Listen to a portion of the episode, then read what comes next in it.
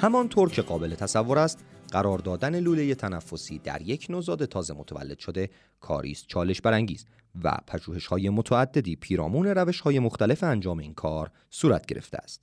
در می 2023 موهان پامی و همکارانش از کالج پزشکی بیلور، بیمارستان کودکان فیلادلفیا و بیمارستان کودکان بوستون مرور کاکرین را در زمینه مقایسه ویدئو لارنگوسکوپی با رویکرد لارنگوسکوپی مستقیم یا direct laryngoscopy مرسوم به روز کردند. مرکز کاکرین ایران مصاحبه مایک کلارک سردبیر پادکست از کتابخانه کاکرین با موهان پامی را ترجمه و ضبط کرده است که با صدای سید عرفان مجیدی و محمد مهدی احمدی میشنوید.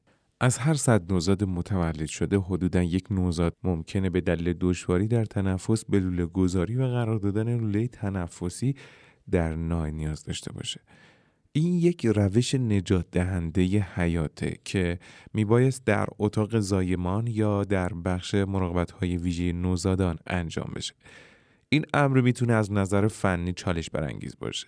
نیاز به تمرین داره و برای انجام لوله گذاری موفق تجسم کافی از راه هوایی و ساختارهای مرتبط با اون ضرورت داره.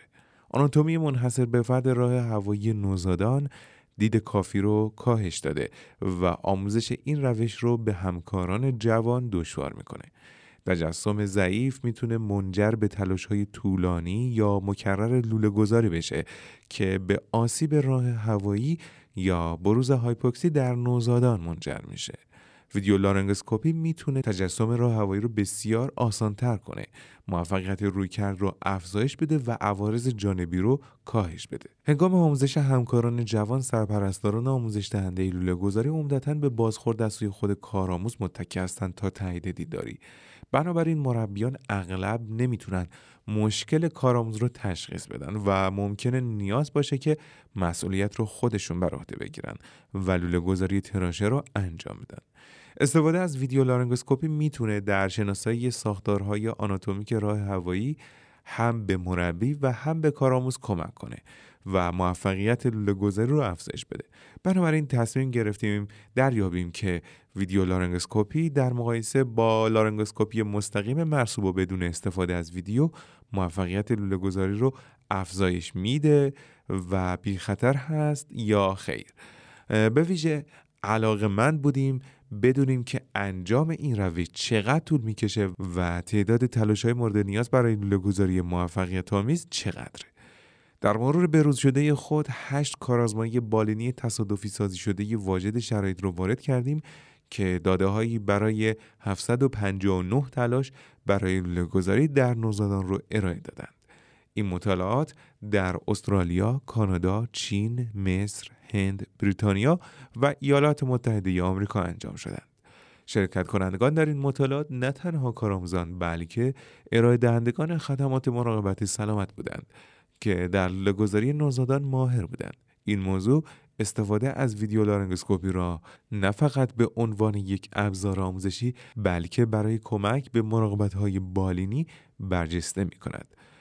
سنتز داده های حاصل از مطالعات نشان می دهد که ویدیو لارنگوسکوپی موفقیت لوله گذاری تراشه را در نخستین تلاش افزایش داده تعداد تلاش ها را کم کرده و آسیب راه هوایی را کاهش می دهد.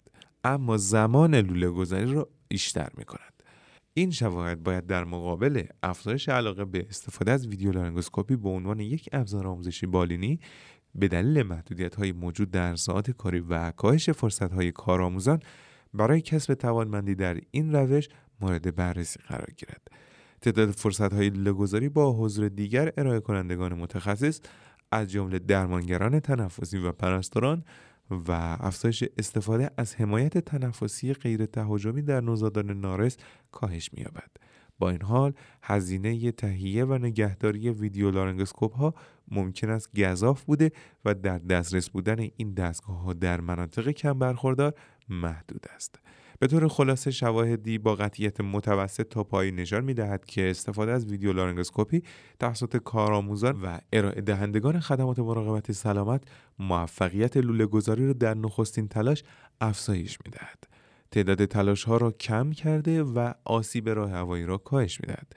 اما تأثیری بر کاهش زمان لازم برای انجام گذاری ندارد ما برای تایید اثر بخشی، بی خطری و مغروم به صرفه بودن ویدیو لارنگوسکوپی برای لوله گذاری داخل تراشه در نوزادان انجام تحقیقات بیشتر با کارازمایی های بالینی تصادفی سازی شده و با طراحی مناسب را تشویق می‌کنیم. این کارازمایی ها باید هم شامل کارآموزان و هم افراد مسلط به لارنگوسکوپی مستقیم باشند. برای مطالعه بیشتر در مورد شواهد فعلی و پیگیری به روزرسانی های بعدی مرور در صورت در دسترس قرار گرفتن شواهد بیشتر به وبسایت کتابخانه کاکرین به نشانه cochrane.library.com بروید و عبارت فارسی ویدئو لارنگوسکوپی و نوزادان یا معادل انگلیسی آن video laryngoscopy and را جستجو کنید.